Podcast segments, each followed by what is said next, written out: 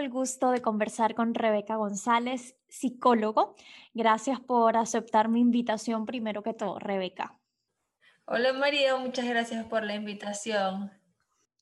Como te comenté, este quiero que sea un programa para educar, informar y sensibilizar acerca de la salud mental, porque siento que primero es un tema sumamente importante y segundo porque a pesar que es un tema del cual se esté hablando mucho, quizás en las redes sociales, hay mucha desinformación. Precisamente por eso traje a un psicólogo, porque son los expertos quienes nos deben guiar en estos temas. Para poner a las personas en contexto, Rebeca, como te comenté, hubo dos sucesos recientes que me llevaron a atreverme a tocar este tema y hablar contigo. La tenista Naomi Osaka decidió tomarse un tiempo fuera de la cancha, citando razones de salud mental. Voy a leer aquí.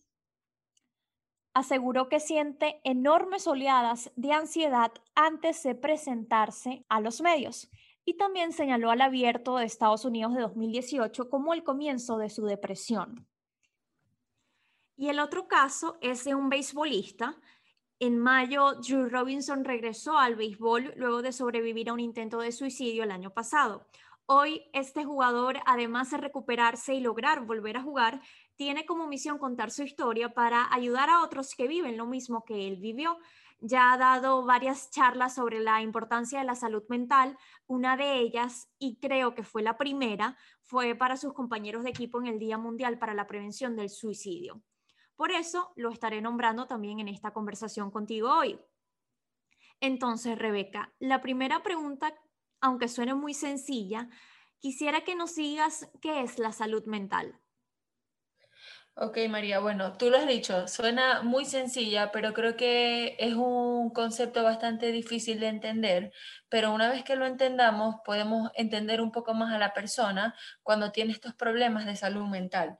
¿no? La salud mental es un estado, la OMS lo define como un estado de completo bienestar físico, mental y social, ¿no? No solamente lo define como que la ausencia de alguna enfermedad, es un estado que abarca varias áreas de nuestro desarrollo que si no están bien, se dice que no tenemos salud mental.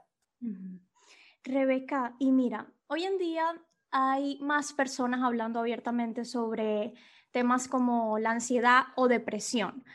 ¿A qué crees que se deba esto? Mm, tal vez una generación que se ha dado cuenta que podemos priorizar y hablar sobre la salud mental.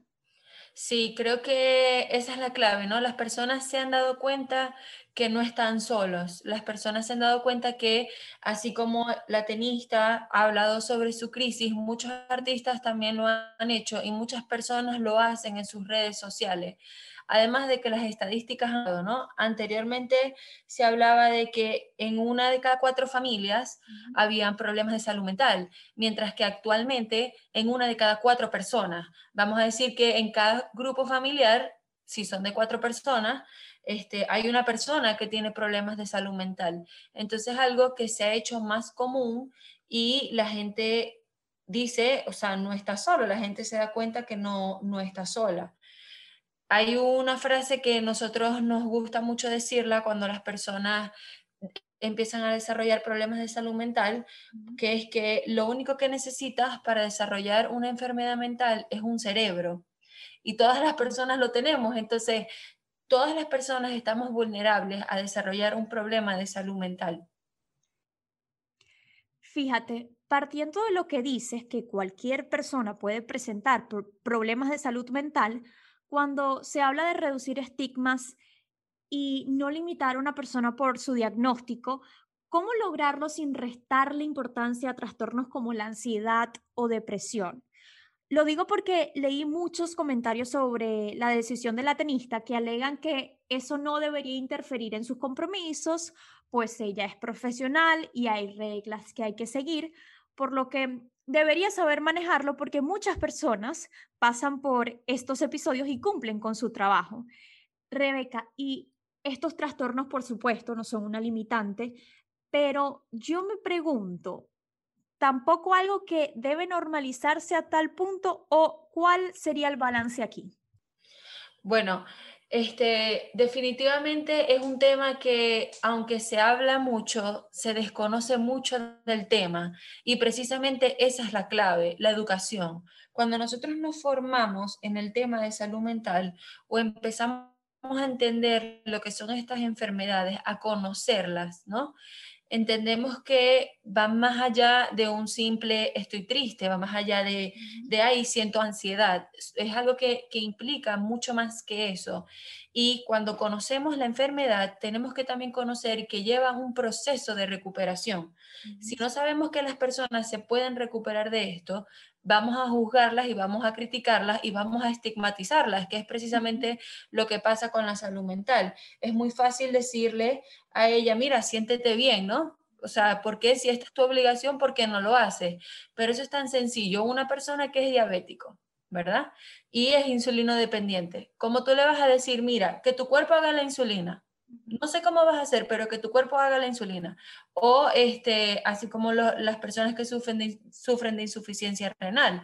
Es lo mismo, pon tus riñones a funcionar, que todo es cuestión de actitud. Tú lo puedes hacer, ¿no? Nos olvidamos que el cerebro también es un órgano que se puede enfermar, pero también se puede recuperar. Lo que pasa es que no existe una poción mágica para eso, ¿no? No existe una sola respuesta.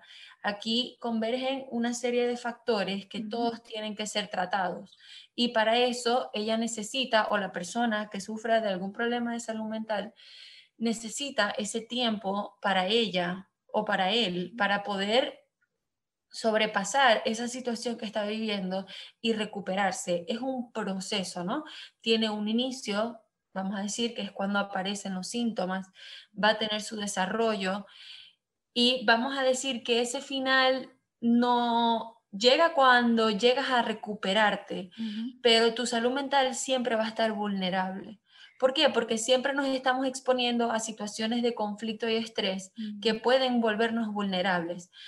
El, el, detalle está en cómo tú aprendes a afrontar estas situaciones, ¿Qué es lo que está haciendo ella, la tenista, ¿no? Ella dice, yo lo voy a afrontar así, voy a hacer una pausa, porque es lo correcto para ella. Y es lo que ella necesita hacer para poder seguir jugando tenis o para poder seguir con su vida. Rebeca, entonces, es decir, tú como psicóloga tal vez nos dices a nosotros como sociedad, me corriges si no, sería nosotros ser tal vez más sensibles o más solidarios en estos casos. Sí, sobre todo ser más empáticos, ¿no? Porque, porque las personas las personas que sufren de estas enfermedades mentales o sufren de estos síntomas, como te digo, van más allá de lo que ellos verdaderamente pueden expresar. El sentimiento que ellos tienen va mucho más allá de lo que ellos te pueden expresar. Y cuando por fin deciden hablarlo, son juzgados, ¿no? Entonces, no, prefiero no decir nada, no, prefiero, prefiero mejor, sigo, sigo, sigo. El problema es que las enfermedades mentales, si tú no las, vamos a decir, manejas a tiempo, pues tienen un efecto de bola de nieve, ¿no? A medida que vaya pasando el tiempo, van a ser peor y peor y peor las consecuencias. Por eso es que hay que manejarlas y atacarlas desde un principio. Claro. Como lo dije al principio, la tenista señaló al abierto de Estados Unidos de 2018, sí, como el comienzo de su depresión debido a las fuertes críticas y comentarios despectivos por ganarle a Serena Williams. Tú nos comentas que como sociedad debemos ser más empáticos con respecto a personas que están pasando por estos episodios, ¿no? Y usando ese ejemplo que te acabo de comentar, donde el público fue bastante duro, ¿qué debemos tal vez mejorar como sociedad para no afectar la salud mental de otra persona con cosas que decimos o hacemos? Ok, bueno, lo, lo, que es clave son las palabras, ¿no?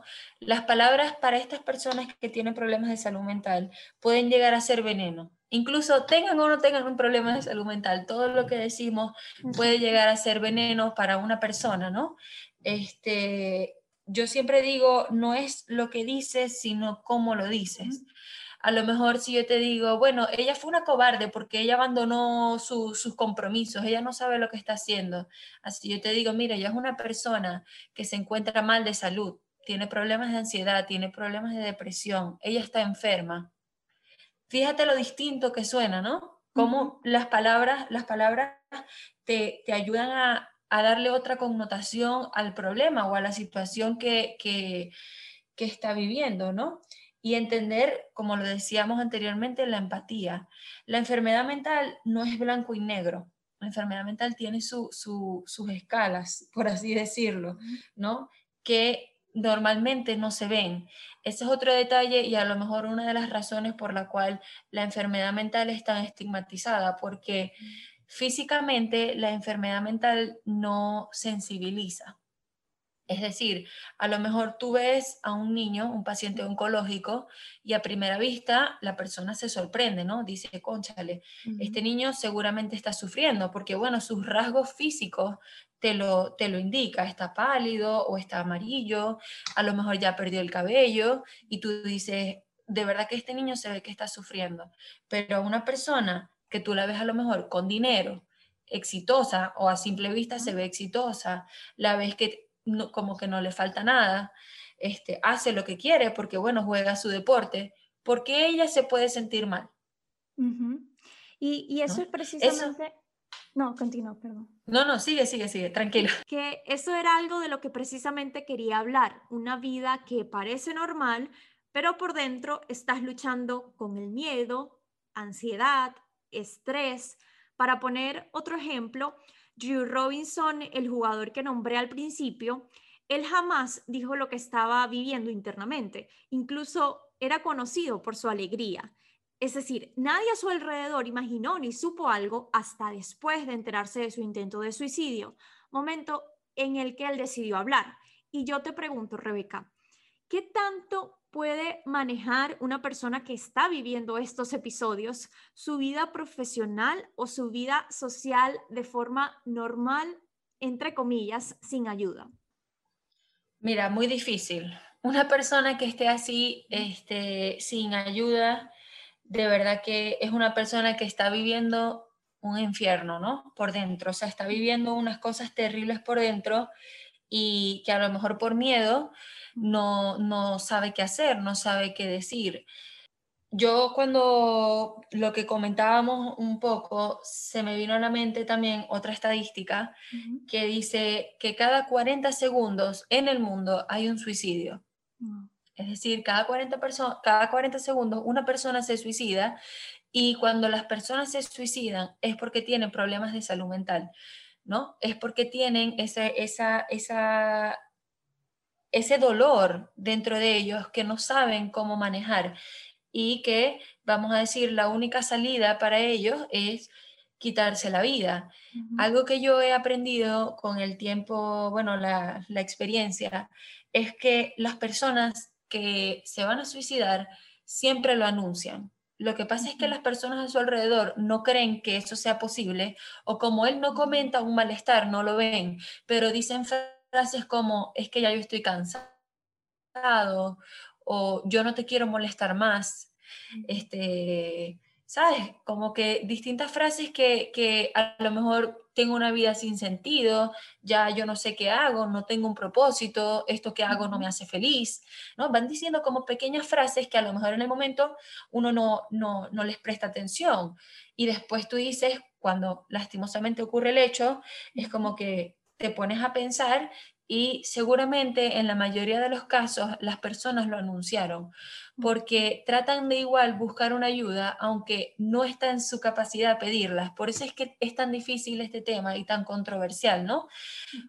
Pero también decir, o sea, o por eso también el llamado a educarse en el tema, porque a la vez también decir que ya conoces el tema es equivalente a lo ignorante que somos en el tema. O sea, es algo tan amplio y tan delicado y tan único, porque la enfermedad mental que a lo mejor pueda tener Naomi no es la misma enfermedad mental que pueda tener otra persona o que pueda tener, sí, aunque la enfermedad es la misma, se manifiesta de maneras distintas. Entonces eso también lo hace más complejo.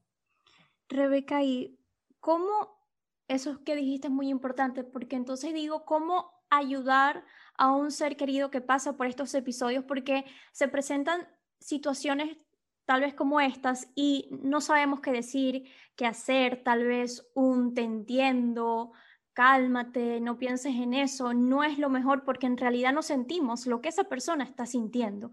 Entonces, exacto, es muy importante educarnos en esto y quiero que, que nos comentes tú cómo podemos ayudar de la forma correcta. Sí, bueno, eso es lo primero, no diciéndole a la persona que se calme, que deje de llorar, aunque tus intenciones sean buenas, ¿verdad? Y tú lo que quieres es apoyarlo, ese, en ese momento esa persona no, no, no necesita escuchar eso, porque sus sentimientos se van a ver menospreciados. A lo mejor tú le puedes decir, mira, aquí estoy, si quieres hablar conmigo, yo te escucho, yo te entiendo, sé que es difícil por esto que estás pasando, date cuenta que no estás solo, yo te apoyo. A veces hasta el silencio es lo mejor que podemos hacer, sentarte con esa persona y acompañarlo. Pero sobre todo algo que también podemos hacer es buscar la ayuda de los profesionales, ¿no? Tenemos, también los profesionales son estigmatizados como este, la enfermedad mental. Una persona que tenga ideas suicidas o que sufra de depresión, que sufra de ansiedad, lo más seguro, o sí, lo, lo, con certeza, necesita el apoyo de un equipo médico, de un equipo de profesionales de la salud mental, empezando por el psiquiatra, ¿no? Necesita esa medicación para que la persona pueda salir de, de, de esa crisis que está viviendo, pero el psiquiatra no basta. ¿Por qué? Porque la persona, aunque únicamente esté medicada, ella puede decir, pero es que no mejoro, porque es que también necesitas el abordaje psicológico, necesitas esa terapia que te ayude a hablar o a lidiar con todo eso que, que, estás sintiendo por dentro.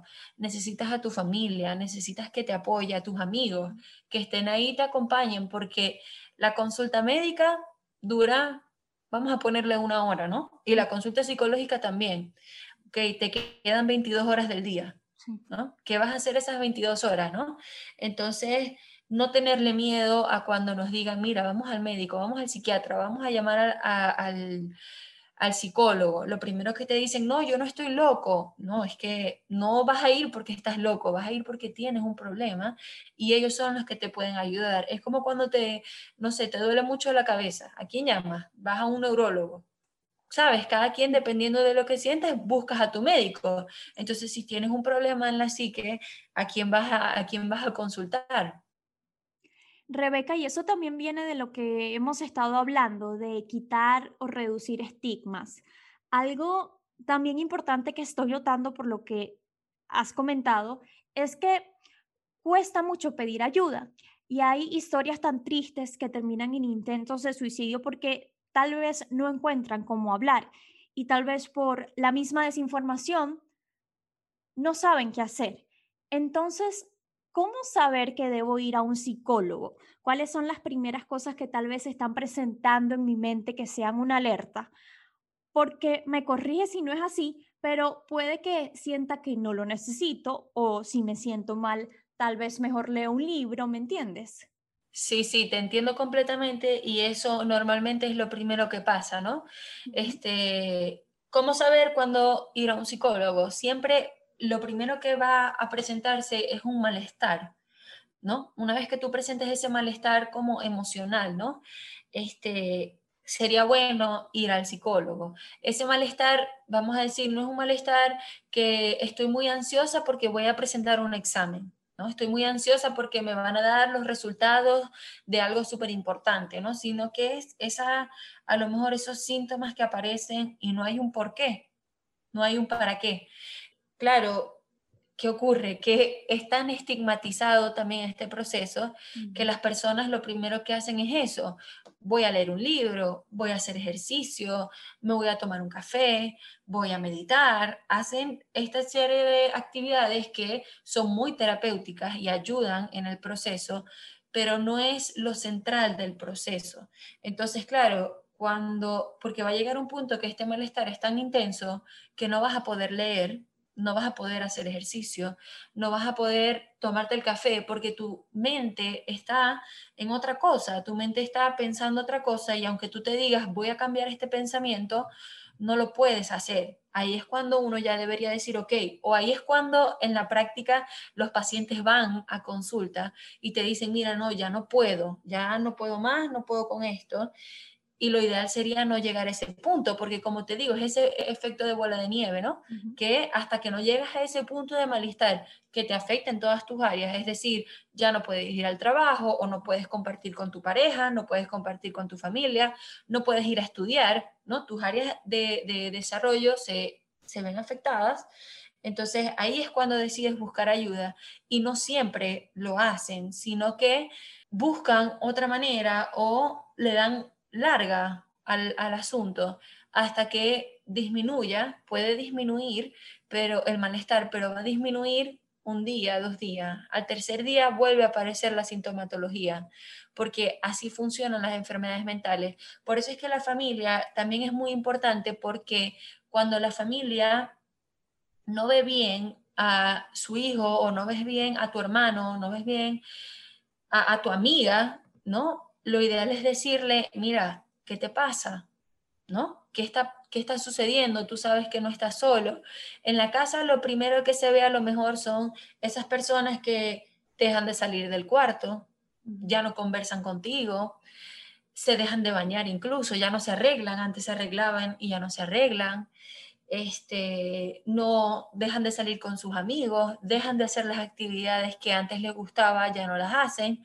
Y entonces solemos confundirlo, sobre todo en la adolescencia, con, es la adolescencia, eso es así, ¿no? Y no, como que no lo vemos como algo que, mira, no, eso no es así. Aquí hay algo que efectivamente le está causando un malestar y tú puedes preguntarle, ¿no? Yo siempre digo, pasa también con las amigas, como que uno se separa de esas amigas y a lo mejor con esa amiga que tienes mucho tiempo sin hablar, pero ¿por qué no escribirle, no? Y decirle, mira, cómo estás, cómo te encuentras. A lo mejor no hablamos todos los días, pero aquí estoy para ti. ¿Sabes? Como que para que las personas no se sientan solas, porque a nadie le gusta hablar de lo malo. A nadie le gusta contar las cosas negativas que están sintiendo, cuando fíjate que una de cada cuatro personas lo sienten, pero nadie lo quiere manifestar, nadie lo quiere decir. Aunque estemos en el siglo XXI, creo que las enfermedades mentales siguen siendo un tabú pero también creo que estamos cada vez un paso más cerca porque cada día las personas lo hablan más y más, ¿no? Estos artistas, que estos artistas salgan y hablen sobre la enfermedad mental, hace que las personas, vamos a decir, en la cotidianidad, este, salgan y digan que también tienen esos problemas de salud mental. Muy importante todo porque nos damos cuenta que hay tabúes en muchos puntos. Por todo esto que estás diciendo, tal vez normalizar más el ir a un psicólogo, ¿no? Te digo esto porque te quisiera preguntar si ir a un psicólogo desde la infancia disminuye sufrir problemas de salud mental, sin esperar a que tal vez se presente un problema cuando se es adolescente o adulto. Sí, sí, completamente. ¿Por qué? Porque, bueno, nosotros trabajamos también desde la prevención.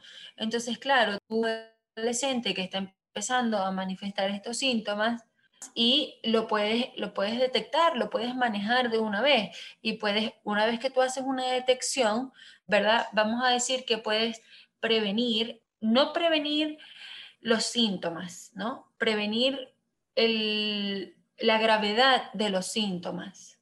Porque ¿qué ocurre con la enfermedad mental, no? este, la enfermedad mental, cuando va a aparecer, aparece.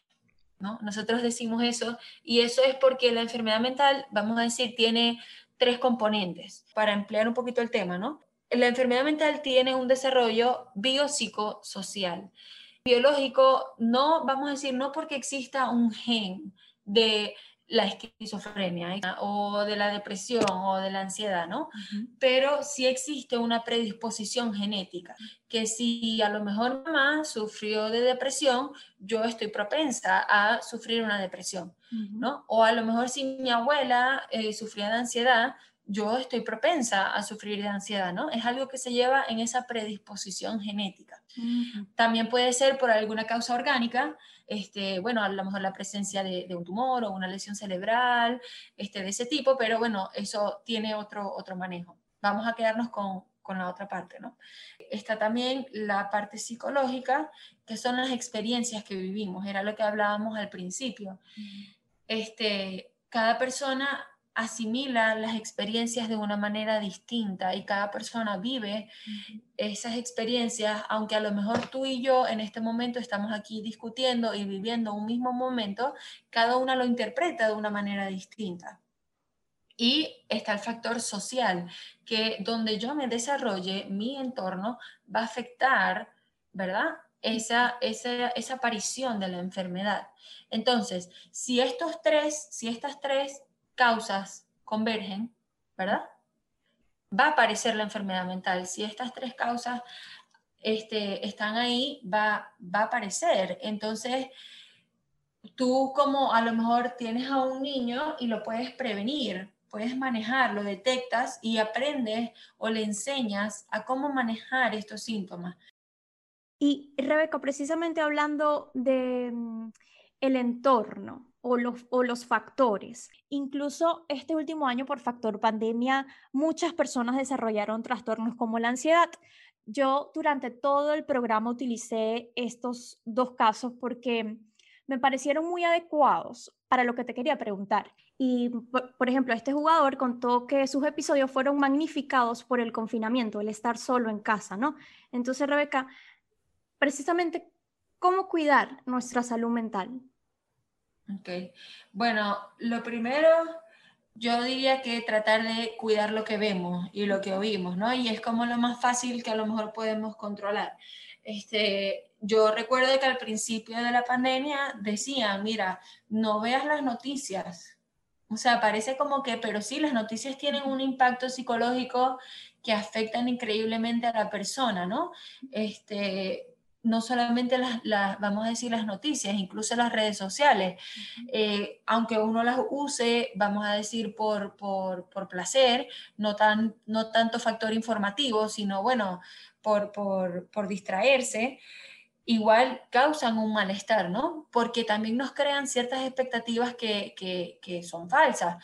Y así pasa con todo lo que vemos. Entonces, lo primero, a lo mejor, controlar esas cosas que vemos y oímos tratar de controlar nuestros pensamientos. Yo creo que esto es lo más difícil, pero a la vez es clave cuando una persona lo logra, tratar de, pensar positivo, ¿no? No engañar si no caer en ese positivismo falso que es como que no hay problemas, no existen problemas, no, sino que aunque hayan dificultades, siempre va a haber una solución, siempre va a haber una, un, un camino posible y un camino del cual vamos a poder a poder salir exitosos de esto que estamos viviendo. El hacer ejercicio ayuda muchísimo. Yo soy de las que le digo a mis pacientes que hacer ejercicio es como cepillarse los dientes. O sea, es algo que hay que tratar de hacer todos los días por los beneficios que trae, ¿no? Más allá de un beneficio, vamos a decir, físico y de, y de, belleza, eh, trae también muchos beneficios fisiológicos porque al hacer ejercicios liberamos endorfinas. Las endorfinas neurotransmisores por excelencia nos llenan de mucha alegría y tenemos un mejor estado, tenemos un mejor estado de ánimo, entonces nos sentimos bien y somos capaces de pensar mejor, estar mejor, tener una mejor actitud, que eso es súper importante. Otra cosa también es hablarse bonito. Yo le digo, claro, a lo mejor parece, parece tonto, pero decirte a ti lo que tú le dirías a una persona y no lo que no le dirías. ¿No? Por ejemplo, pasa mucho en consulta cuando vienen estas muchachas que, bueno, que si están gordas. Entonces ellas se dicen a ellas que están gordas, que son feas, que esto. Tú no le dirías a tu amiga que está gorda, que está fea. No le dirías eso. Entonces, ¿por qué te lo vas a decir a ti? ¿No? Este, y sobre todo, tomarse también tiempo para ti mismo. ¿no? Esto que hizo Naomi, está la tenista, para decir, mira, no, yo voy a trabajar en mí, hazlo, Conectar contigo misma, conectar con lo que te está pasando, te va a ayudar a sanar, te va a ayudar a sanar. Y yo creo que las enfermedades mentales, aunque son tan crueles o son muy crueles, nos ayudan a entender lo humanos que somos, Y eso es clave, ¿no? Entender que eres un humano, eres una persona que se puede ver afectada en algún punto de su vida y que no te define, ¿no? Que pasa mucho. Entonces, y cuidar tus palabras. Aunque ya lo dije, cuidar las palabras en cuanto como hablas con la sociedad, ¿no? Era lo que yo te decía, no es lo mismo decir, ella es, una, ella, ella es ansiosa, a decir, no, ella es una persona con un trastorno por ansiedad. Ahí como que la cosa cambia y tú dices, ok, es, es más serio el tema. Entonces, y hablar con tus seres queridos, hablar con las personas que tú confías, no tener miedo, ¿no? Tener miedo de, de hablar sobre eso que estás sintiendo para que así las personas o te puedan escuchar, pero también sepan, porque a veces uno tampoco se da cuenta, uno está tan en lo suyo que uno no se da cuenta. Entonces, ser valiente y decir cuando no estás bien, no tiene nada de malo. Gracias, Rebeca. Me parece en verdad muy importante todo lo que acabas de decir y lo que has dicho, por supuesto, en todo el programa. Para finalizar, yo quiero que me hables de la Fundación Cates Fan. Yo tuve el privilegio de conocerlo y ver el trabajo tan bonito que hacen ahí. Quiero que me hables de la fundación y de tu trabajo allí para que las personas que nos escuchen conozcan. Sí, claro. Este, bueno, CATEFAM es el centro de atención al esquizofrénico y sus familiares. Nosotros nos encontramos en, en Maracaibo, Venezuela. Este, es una fundación que se encarga de recuperar a los pacientes con enfermedades mentales. Vamos a decir, nosotros tenemos 23 años de servicio.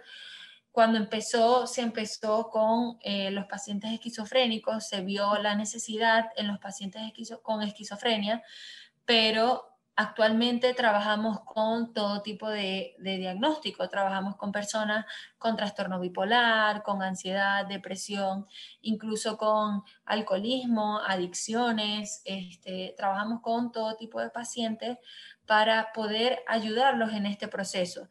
Yo soy una de las psicólogos del equipo, soy la coordinadora terapéutica encargada de, bueno, todas las actividades terapéuticas que se realizan con los pacientes y se realizan en la fundación para también los familiares.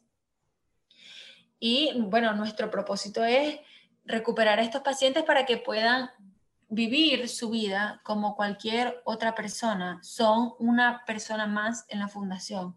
Además, también trabajamos o nos enfocamos mucho en lo que es la educación. Bueno, tú nos pudiste apoyar en una de las campañas que, bueno, más más preciosas que tenemos, que se llama Conoce y Aprende, soy más que un diagnóstico. Y bueno, creo que el nombre queda bastante claro, ¿no? Buscamos enseñarle a las personas lo que implica tener un diagnóstico y enseñarles que, que se pueden recuperar, ¿no? Y esto lo hacemos en la sociedad para que las personas entiendan que, que se puede recuperar las personas, que no te van a hacer daño y que sobre todo no estás solo. Y lo más también, otra de las cosas más bonitas que, con las que trabajamos son las reuniones de autoayuda.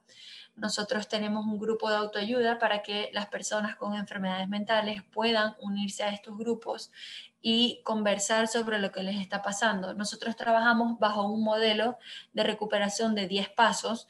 Las reuniones de autoayuda es uno de ellos y este, buscamos implementarlo todas las semanas para que el paciente tenga ese punto de encuentro, ¿no? Ese punto de, apoyo y que no estén solos. Comentándote un poquito más del modelo, trabajamos también en que el primer paso, que es la aceptación, para que los pacientes logren esa aceptación de la enfermedad. Una paciente muy hermosa ella, ella dijo, la aceptación me dio la transformación. Y no hay cosa más sabia que eso, ¿no? Cuando tú aceptas que tú tienes un problema, vas a poder cambiar, vas a poder mejorar. Y no solamente ayudamos al paciente, ayudamos a la familia, porque muchas veces cuando son jóvenes, mi hijo no puede tener esto. No, no, no. Ayudamos en ese proceso para darse cuenta de que, mira, todos lo podemos tener. Al final, como ya lo dije y, y lo vuelvo a decir, lo único que necesitas para desarrollar una enfermedad mental es un cerebro. Gracias, Rebeca. Gracias por toda esta información valiosísima perdón, y oportuna Estoy agradecida por poder utilizar esta plataforma para hablar de temas tan importantes como estos de la mano de profesionales como tú. Sí, no, María, muchas gracias a ti por la invitación, gracias por el espacio, gracias por tomarte el tiempo y, y, querer enseñarle a tu audiencia todo lo que, o bueno, una pequeña parte de lo que implica un problema de salud mental. Gracias, Rebeca, y gracias a ustedes por formar parte de esto.